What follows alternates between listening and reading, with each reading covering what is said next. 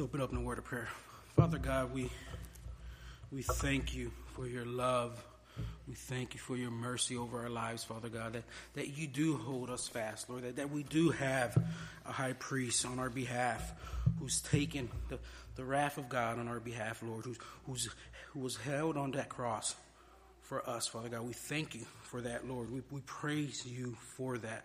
Lord, we ask that you be with us during this time today, Lord, as we as we open up your word, as we finish off this, this fifth chapter in, in 1 Timothy, Lord, be here with us. Use me, Lord, to speak to your people. May, may we be edified by what you have for us today, Lord. May we be convicted. May we be challenged. Lord, we ask that you bless this time together. Eliminate any distractions we may have, Father God. May we just take these next several moments to spend in your word, listening to what you want us to listen to, Father God so that we grow in our faith, grow in our love for you, Father. We ask that you be here, you meet us. In your name we pray. Amen.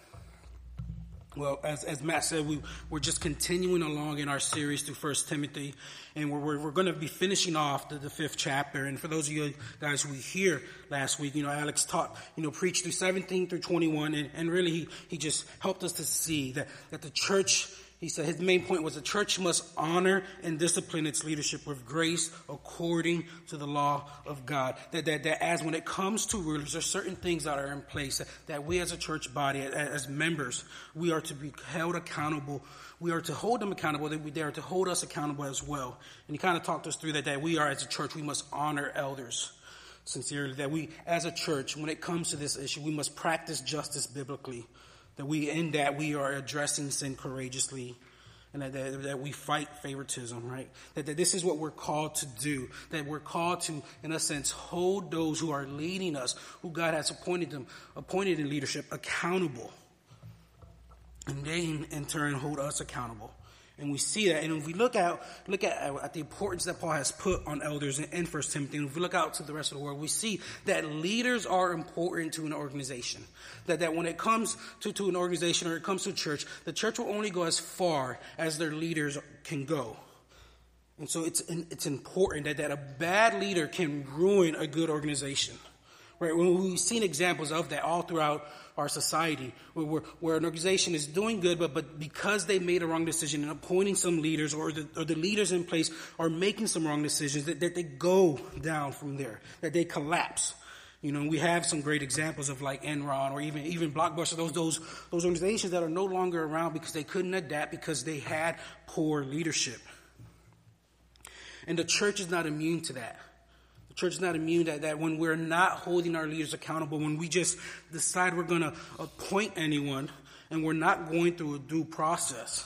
We're not taking our time. We're not being, being diligent. We're not seeking God first.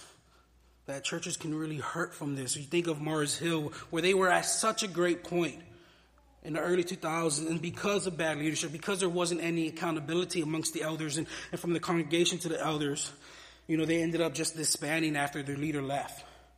Think about what's going on with James MacDonald and his church now. When there's not that accountability, when we're not doing what we need to do to, to go about in the process of electing leaders and holding them accountable, like we talked about last week, it could really ruin a church and it could really cha- cause a church to collapse. So we see that, that, that all throughout the scriptures that we see that, that, that God has placed a certain structure in his church and how they are to function. And a part of that is, is this idea of, of a church is to have leaders, to have elders in place to help lead, to help rule, to guide the people of God. So they play, the elders and leaders play an important role in the church. So the question is, why should churches have elders? Is it important? The answer is yes. It's simply because the New Testament says that we should. That all throughout scriptures we see a place where, where God has a leadership structure for his people. And that's how that the church is meant to function. Truth is, is that a healthy church has a plurality of elders. A healthy church has, has good leaders in place to guide them. That's the most important aspect. It's not whether how many programs they may have. It's not about how many people are in the seats. It's, it's who's in place. It's the kind of structure. Are, are they following what God has called them to do? You see, we see this in, in Titus 1 5. Paul says to him, This is why I left you in Crete, so that you might put what remained into order and appoint elders in every town as I directed you. And he's telling Titus, like, like this is important. This is what you need to do. I'm telling you, you need to appoint elders in every town as I directed you. That this is important, that, that leaders have to be in place for, for a church to be functioning healthy. All right? So Paul, and we see this also in Acts 21 when Paul, and he's going down the, the path and he knows that his time is coming to, to an end. And he's on his way to Jerusalem and, and he wants to stop it in the church in Ephesus, but he just can't. He can't make it happen.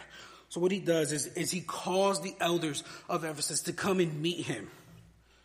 So he sent to them, and the elders are called, and they come to meet him. It says this in, in verses 28 to 31. He's, this is the charge he does for elders. He says, pay, pay careful attention to yourself and to all the flock in which the Holy Spirit has made you overseers to care for the church of God, which he obtained with his own blood. I know that after my departure, fierce wolves will come in among you, not sparing the flock. And from among your own selves will arise men speaking twist things to draw away the disciples after them. Therefore, be alert, remembering that, the, that for three years I did not cease night or day to admonish everyone with tears. This idea that, that Paul, he couldn't come to the church. He couldn't go and, and see the congregation himself. So just as important, he calls the elders there and he gives them this charge to take care of the church, to pay careful attention, to shepherd them. And it's, the, it's like if I can't be there, then, then I have leaders in place. I have elders in place who can dole out this, who can guide the people. And that's the purpose. That's why it's important because we see it all throughout the scriptures. The elders are in place to help shepherd the flock, to oversee them. As we've been making our way through through First Timothy, we've seen that that for most of this book, Paul places an emphasis on elders. He has a whole chapter on on, on the qualifications for elders, on, on what they have, the kind of characteristics they need in their life, what, what they need to be doing, right? For those leaders of the church, for elders and for deacons. So it's not just, it's important. It's, it's important because we see it in scriptures and we have these qualifications that we are to be looking at. And so the question is, how are these men appointed? Can anyone just choose to be an elder? Can anyone just decide to get up one day and say, I'm going to lead this church? And the answer is no that, that we have here, what we see from here in, in verses 22 to 25 is this idea that, that, that you're not to be too hasty, not to be fast and, and eager to elect leaders. And so there comes a time in the church when they have to elect leaders, they have to elect elders and put them in place. So how does that go? You know, it happens because as a church grow, you need more leaders, you need more elders in place to help meet the needs of the church. You know, you want to make sure that, that you're taking care of those leaders already in place. You don't, you don't want to overburden your leaders. You don't want to overburden them and get them tired. So that's why we appoint more leaders.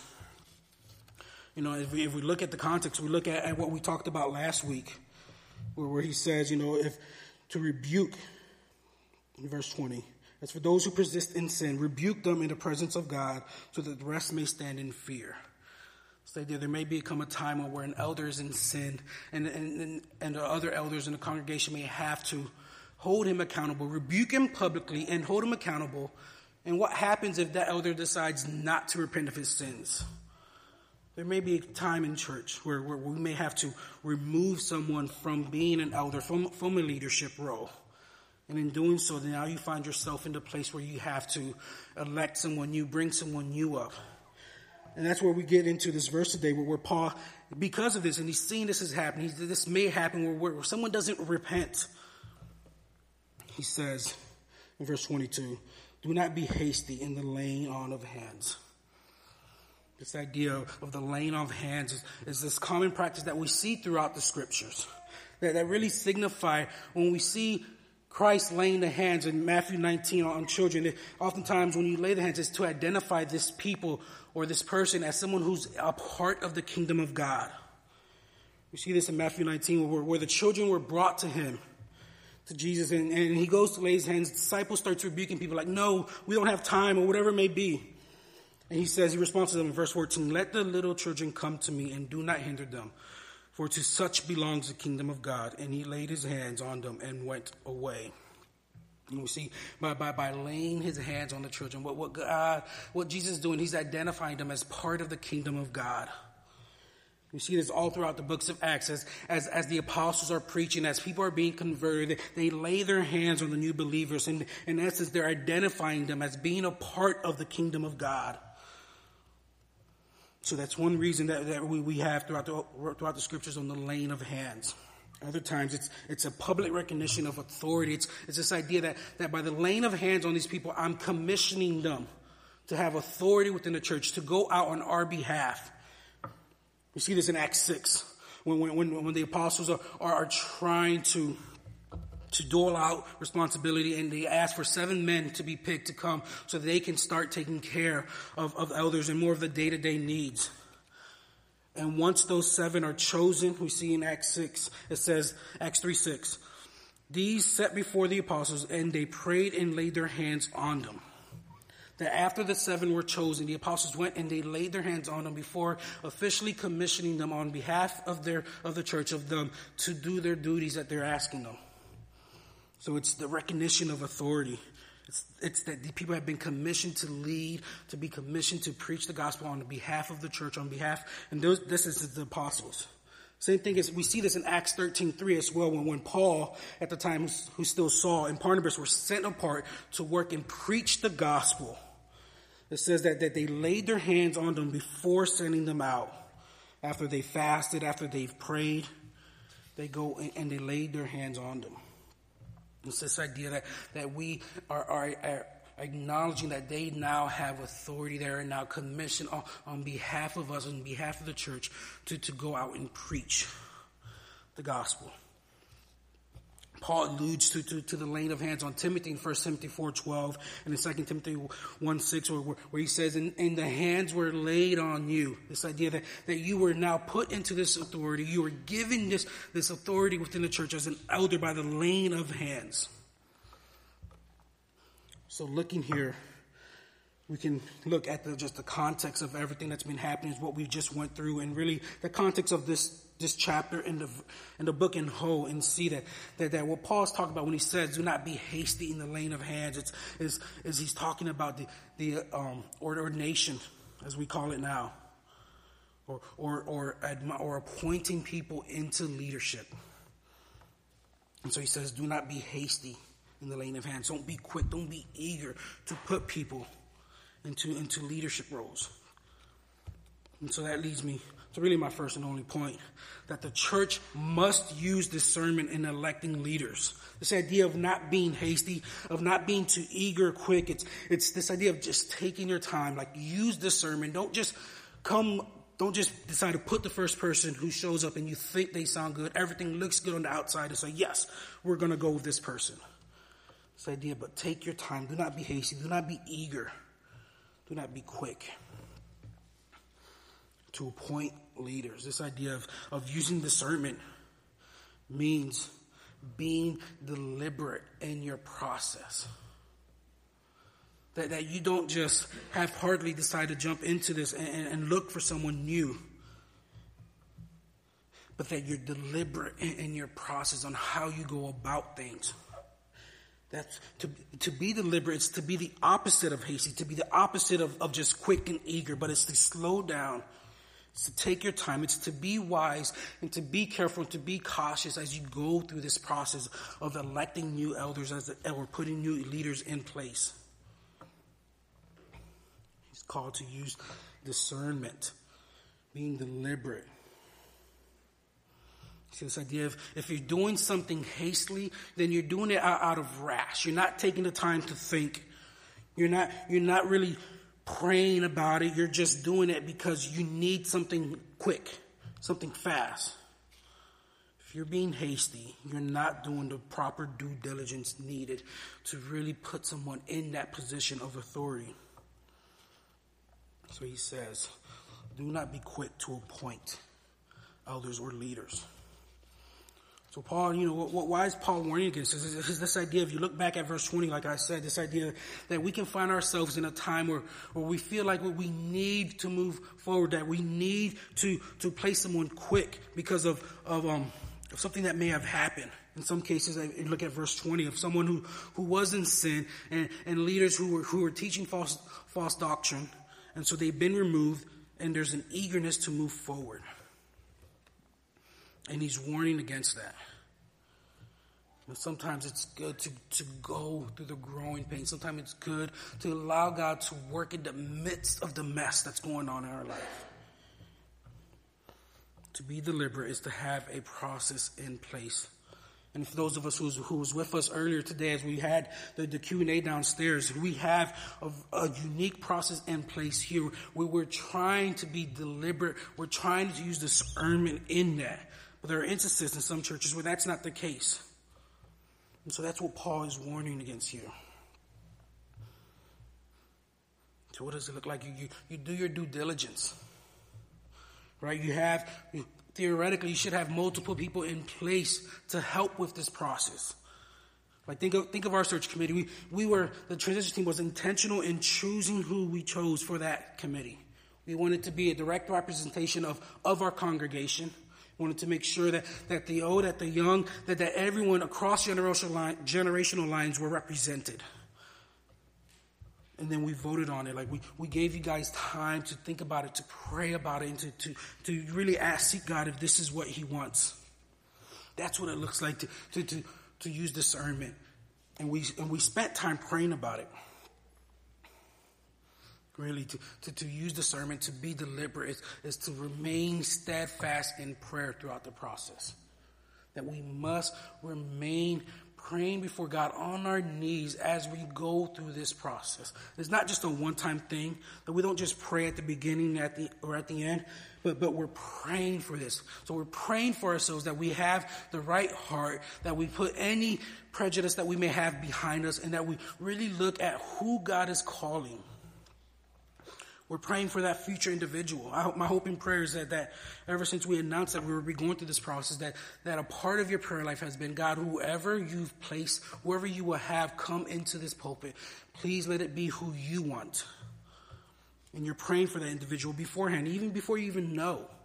You're, you're spending time in prayer. Spending time praying for the congregation that this could, as, as we transition, as we're in, in a season of, of, some, of uncertainty, that, that God helps his people to remain to steadfast in him. You're deliberate.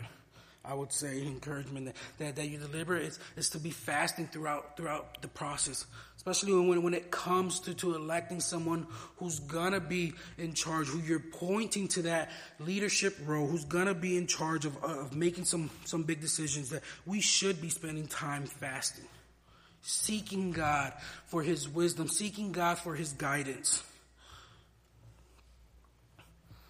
We're deliberate. We, we need to use discernment, and, and we're deliberate in, in, in the process.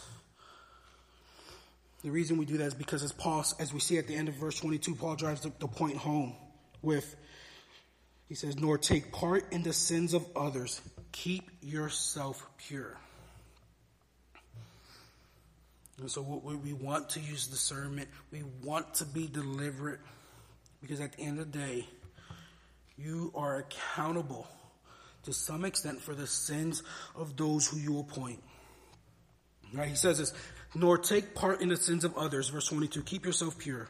Or as the NASB says, do not lay hands upon anyone too hastily and thereby share responsibility for the sins of others. Keep yourself free from sin.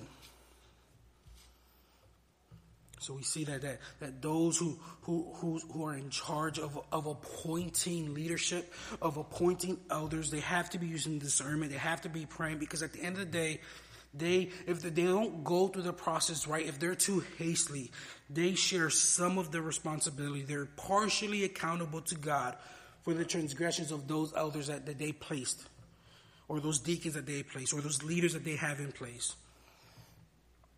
I'm not saying full, but I'm saying partial. Like if you're not doing the due process, if you're going, if you're trying to hurry and you're not seeking God and you're trying to do it according to your own standards, what we see here is that, is that Paul's saying that, that you will share in their responsibilities, in, in their sins, in their judgment. You will share in their, in their shame. I'm not saying it's all, it's if, if you're not going through the process, if you're not thoroughly examining someone, and you're trying to cut corners and, you're trying to be haste, you share some responsibility of their sin for, for putting that person in place. You will suffer the same guilt. You will suffer the same shame as the one who's committing the sin. Because, because that position is, is so, so reverent in our church. We have to understand the importance of it and we don't take that lightly. As Alex shared last week, we don't choose because according to what our preferences are. You know, as, as Pastor Ralph shared this morning, you don't choose because, because you didn't like the way the person has their hair or, or the shirt that they were wearing. You choose because that's who God has called. That's who God is calling to that. In order for that to be clear, we have to remain in prayer. It's a vital, it's an important part of all this. He says, keep yourself pure. Keep yourself free from sin. We have to have a reverence for the position and a reverence for the process and, and, a reverence for the qualifications that we see in 1 Timothy 3. If we don't have a reverence for it, that's when we start making haste and rash decisions. And so we have to understand the importance of elders, of the importance of leaders to the church. See, what, what Paul's doing here by calling Timothy and really those who, who with Timothy, Timothy will appoint them by, by calling them to remain pure, to, to free themselves from sin. He's saying, Take a watchful care over your own uprightness. Take into consideration how this will affect your standing. Take this into consideration how this will affect the rest of the congregation. He's saying distance yourself from any involvement with the sins of others. We do that by remaining, using discernment, being deliberate as we go through the process. And it's important to us. And we, I mean, we've seen for those us who, who are with us this morning how long that process can take or it may seem. And, and really, we don't have a, a timeline in place. There's nothing in, in the Bible that says you need to take three, six months, or a year. Just you have to do your due diligence. You have to be honoring God. Paul goes on in verse 23, and it just kind of seems like this, this is kind of out of nowhere. He's been talking about this and then he just kind of adds this and we don't know why Paul decides to all of a sudden switch focus here for a little bit, but, but he does and it perhaps has something to do with, with calling Timothy to remain pure. And this idea that, that he, in that he's reminded that Timothy has, has vowed to remain abstinence from alcohol. So, so he, he just throw this, he throws this in here. And so we're going to just look at it briefly and deal with it. In 23, no longer drink only water, but use a little wine for the sake of your stomach and your frequent ailments. So what, what is, what is Paul saying here? Well, first and foremost, what is Paul not saying? We see that Paul is not telling Timothy to abstain from alcohol. There's nowhere in, in here that you see that. There's nowhere in, in scriptures do you see that where we're told not to drink. What we do have is we do have the Bible warns, and it warns vehemently against drunkenness. And against, it's very serious. The warnings that, that we see all throughout the scriptures about not being holding to alcohol, not being holding to wine. And so we see that the fact that the Bible does warn so vehemently against drunkenness is something that, that if we decide that, that we're going to go ahead and enjoy a glass of wine or beer, whenever it may be, that, that you do that, it's not a flippant choice. That, that you decide you're able to do that because you've searched the scriptures, you spent time in prayer, and you've seen that, that, that this is okay, but as long as you're doing it right. Right? We also we don't place restrictions on other people. We don't bind people's conscience. Paul is not here trying to bind Timothy's conscience. He's actually saying, you know, have a little wine. You know, Timothy, for whatever reason, had decided to to um, remain abstinent from wine, to abstain from it. Whether it's because he wants to be above reproach, as we see in 1 Timothy 3 2, or he wants to be sober minded. He wants to be able to tell people that he's pure in this. Maybe there's people within the congregation that are struggling with alcoholism, and, and Timothy decides that he's going to not drink. So what, what we can deduce is, is that Timothy seems to be abstaining from alcohol for the sake of his congregation, and there's beauty in that. There's beauty in, a leader saying, "For I'm not going to do this because I know what it could look like, and I want to be a good testimony to the people I'm leading."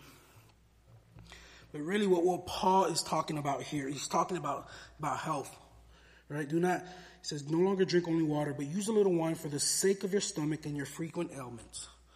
That Timothy had been sick, and, and, and we, we, we don't have to get into why. It's just the first century church, they don't have good water. And so he's saying, take a little wine so, so that you're not sick, that you're not hurting, and you're able to really dole out the responsibility to live according to what God has called you. Right? We all know those people. I used to be one of those people that, that would get a headache. And I was like, oh, I don't want to take anything. I don't want no Tylenol. I don't want no ibuprofen, no Advil. And I, I'll just sleep it off. We all know those people who decide they don't want to take anything and spend the rest of the day complaining about their headache, looking for, for some mercy. But, but really, like, what, what, the reason why, why it's okay, why we need to be taking care of ourselves and make sure that we're able to function accordingly is when we do. Like, for me, when, when I get some bad headaches, I can't function accordingly. And if I don't take something, then I'm, I'm out the rest of the day. So, Paul, what Paul's telling here, Timothy, is don't risk your health for optics.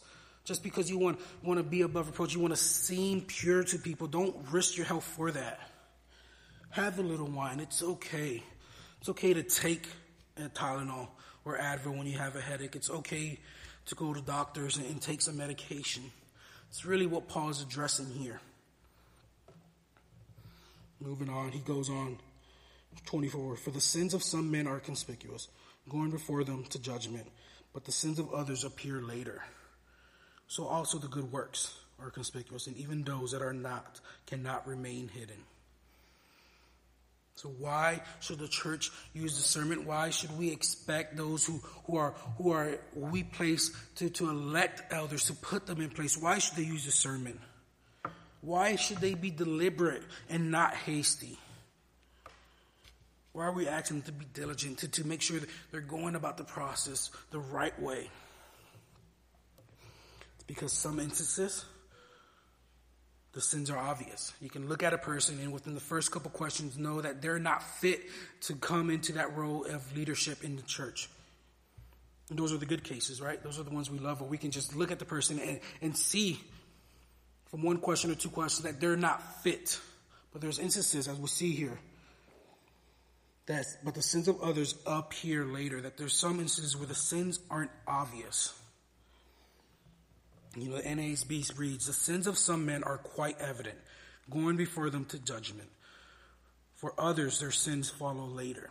It's the idea that you can look at someone, and, and, and as soon as they walk into the room, you can say their, their sins are following them, and you know they're not fit to be leader. They're not fit to be a deacon. They're not fit to be an elder in the church. And we enjoy those, those instances. We love those instances. There's other instances where that's not the case. And because that's not the case, that's why we have to go through the process that we're going through.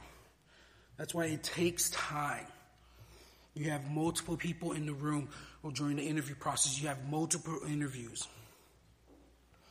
It's because we want to make sure that the person who, who's, who's coming, who's applying, who wants to be put into leadership are capable, that they don't have anything that's going to creep up.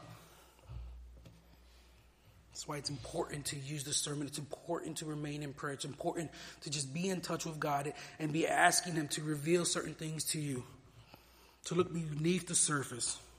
Right? It's important to ask the hard questions. What's, what's your biggest sin that you're struggling with?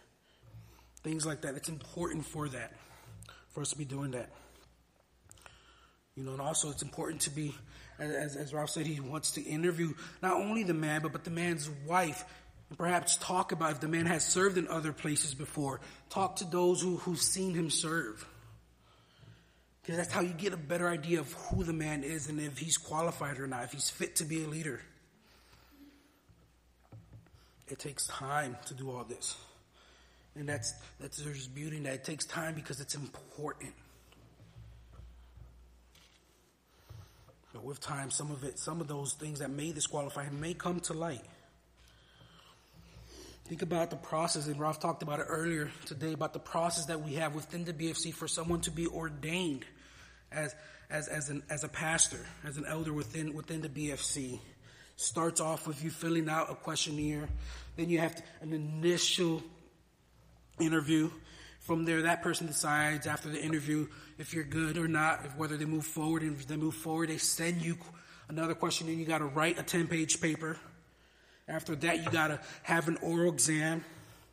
And even after that oral exam, there's a two year waiting process within the BFC to see whether that person will be credentialed as a pastor. And it's to see, those two years are to see if, if they're fit, if, if they're going to be, the, the hope is that during those two years they're serving within a church. And you get to see how they serve, if anything comes up in those two years. And after those two years, then the BFC will, would officially give the man his ordination, his credentials. And really, what we see to be ordained within the BFC, it's a two, at the very least, a two year process, maybe a three to four year process. And that's because we have to be, give time for this idea that, that the sins may come up, appear later. That's in place to protect the, con- the local congregation. It's, it's in place to, to, to protect the BFC as a denomination. We have here in our, our church, we have a one year probationary period on, on our elders that we vote for them and they, and they remain on probation for one year. Then after that one year, we come again and we vote whether they, we want to let them serve for another three years. Is to see if anything comes up in that one year. All that's in place for the safety nets to protect the local congregation. Because of the instances where, where some sins may appear later. We don't know everyone, right? Someone can walk in and, and, they say all the right things, they look the right way, they have all the right credentials, and then through time you realize that that they, they're just not fit. So we give ourselves a leeway. Give ourselves that time because it's important. You can really set a church back if, if you elect someone who's not qualified, who's not fit. The same is true for their good works as we see in 25. So also good works are conspicuous, even those that are not cannot remain hidden. It's the idea that that, that, that, that you can man, you can look at a man and you can see some of his good works, and even sometimes may not, but they will eventually come to be. This is why it's important to, to, to be deliberate, to have a process in place. And it's encouragement for me as as you know, serving on, on the transition team and just kind of being here throughout this season to see that, that we have a process in place. That, that we now are going to be moving forward with a candidate, but, but it's just not at the word of, of the transition team, but now the elders, the surrogate elders, Ralph and Mark will meet with him. And as Ralph said earlier, they, they may find something in their interview process that, that, that brings up some warning signs. And that's all where, where there seems like we're just dreading on. It's for the good of the church. It's to protect the congregation. To make sure that when it is time to call someone, to appoint them to, the, to be a leader, to appoint them to be the pastor of the church, that they're fit, that they're the right candidate. So, so just, I want to just encourage you guys that, that, that we're, we're almost there. There's the light at the end of the tunnel. But that this process has, we've been deliberate in this process. We've been purposeful. The people who've been serving on the, on the search committee, serving on, on the transition team, the surrogate elders, we've been praying together. We've been praying on our own for this. The truth is, is that there's not a timeline. The Bible does not lay out this is what you need to do X, Y, and Z. But we are, what we can tell from this verse and from the rest of the scriptures, that, that we are to to be deliberate. We are to use discernment. We are to seek God in the process. We're given these qualifications in, in chapter 3. We're to look and see if these men meet these, these qualifications. That's all we're given. We're given qualifications and we're told to just take your time, don't be hasty, and spend, pray, pray, pray, and pray. And if you do that time, whether it's a month, whether it's three months, whether it's a year, whether it's two years, if you stay true to that, if you search after God and you seek Him, you will be, you'll find yourself in a place where you're electing the man of God who God has chosen. So we see here that God is calling us to have elders in place. It's important for the church, but at the same time, that, that we don't just choose anyone, that, that, that we have these qualifications. We're told to take our time because it's important. It's important for the church. It's important for, for the life for the, of the congregation, for the church to move forward.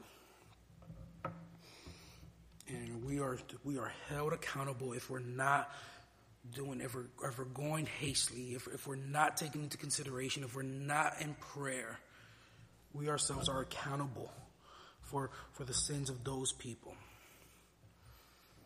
So just my encouragement is we're, we're, we're moving forward. It may seem like we're taking a long time. It may seem like it's been nine months. But it's because we want to honor God. We want to make sure that, that, that, that we have the man in place who God is calling here. Not who we have a preference for, but, but who God has appointed to serve here. And we're almost there. Stick with us. Keep us in prayer. Keep the transition team in prayer. Keep the search committee in prayer. Keep the surrogate elders in prayer. And realize that God has a man. Be praying for him. Let's close out.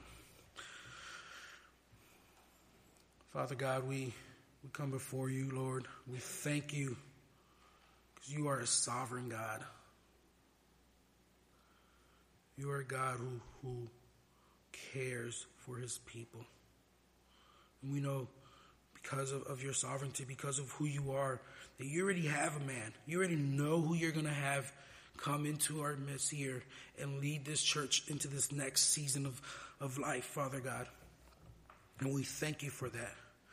We thank you that you are a God who, who cares for his people, who's given us a way out through your son's death on the cross. Be with us, Lord. May we not lose hope during this time. May we, when we see that, that there's beauty in the process. There's beauty in honoring God and, and according to His words and going about things according to, to what He has revealed to us in Scripture. Be with us the rest of this weekend, Father God. May we take the rest of this day to honor you, to praise you, spend some extra time in your word, spend some extra time praying. Guide us, Lord. May we remember you on this day. In your name we pray. Amen.